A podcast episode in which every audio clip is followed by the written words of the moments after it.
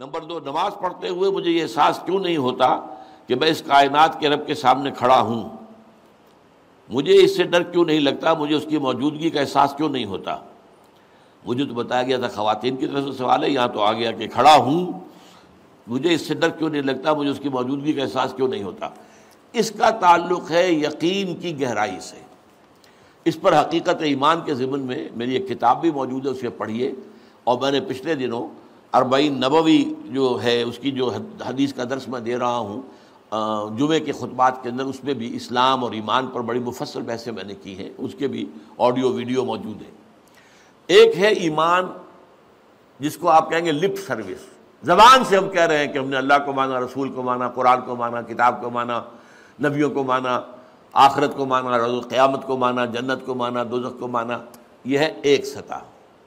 ابھی آپ کا یقین دل میں قائم نہیں ہے۔ اس وقت تو ظاہر بات ہے کہ آپ کا قول کچھ اور ہوگا، عمل کچھ اور ہوگا۔ اس لیے یقین تو ہے ہی نہیں۔ یہ تو صرف قول ہے۔ ظالقہ قول قول افواہم اپنے منہ سے بات آپ نکال رہے ہیں صرف، لیکن یہ دل میں نہیں ہے۔ اچھا اب دل میں اتر جانا بھی اس کے درجے ہیں۔ اس درجے اتر جانا کہ آپ ہر وقت یہ محسوس کریں کہ اللہ مجھے دیکھ رہا ہے۔ یہ یہ ہوگا تو یقیناً پھر آپ کو نماز میں بھی لطف آئے گا۔ جیسا کہ قرآن میں آتا ہے فعن کبھی آ نا اے نبی، آپ ہماری نگاہوں میں ہیں، ہم آپ کو دیکھ رہے ہیں۔ جب بھی آپ مسلمانوں میں گھومتے پھرتے ہوتے ہیں، اور تقلب کا پھر ساجدین اور ان نمازیوں کو درمیان آپ دیکھتے ہیں، کوئی کس حالت میں ہے، آپ رات کو آپ چکر لگایا کرتے تھے کہ کس کس گھر سے تحجد کے وقت قرآن پڑھنے کی آوازیں آ رہی ہیں، کہاں سے نہیں آ رہی ہیں، کون جو ہے، میرا پیروکار جو ہے وہ تحجد پڑھ رہا ہے، کون نہیں پڑھ رہا ہے۔ اسی میں وہ واقعہ آتا ہے کہ آپ گزرے حضرت ابو بکر کے مکان کے پاس سے، اور مکان آپ کو معلوم ہے، وہاں کوئی کنالوں میں تو ہوتے نہیں تھے۔ وہ تو چھوٹی چھوٹی جو ہے، وہ جھوپڑیاں تک سمجھ لیجیے، معمولی سے مکان بہت وہ ایک ایک دو دو کمرے کے جو ہے کوٹڑیوں کے کمرہ نہیں کہنا چاہیے، مکان۔ تو ظاہر بات ہے، اس کے اندر اگر کوئی شخص قرآن پڑھ رہا ہے، تو باہر سے گزرنے والا سنے گا۔ تو حضرت ابو بکر کا آپ نے دیکھا کہ بہت آہستگی سے پڑھ رہے ہیں۔ حضرت عمر کو دیکھا کہ بڑے زور شور سے پڑھ رہے ہیں۔ تو اگلے دن صبح فجر کے بعد پوچھا کہ ابو بکر تم یہ اتنا آہستہ کیوں پڑھ رہے تھے؟ انہوں نے کہا میں اس کو سنا رہا تھا جو سنتا ہے۔ اللہ کو سنانے کے لیے بلند آواز سے پڑھنا تو ضروری نہیں ہے۔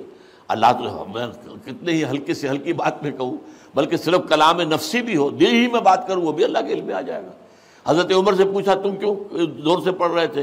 کہ میں شیطان کو بھگانا چاہتا تھا کہ شیطان بھاگ جائے۔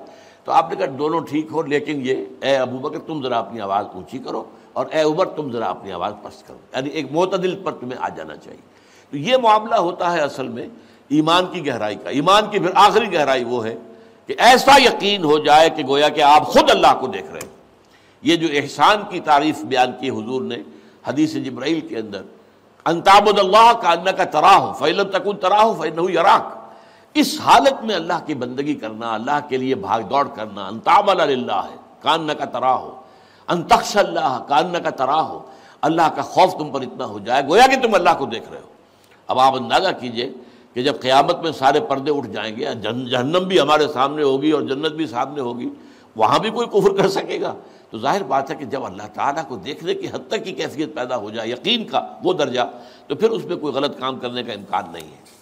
سبحانک اللہ و بحمد کا اللہ الہ الا انتا نستغفرک و نتوب الیک۔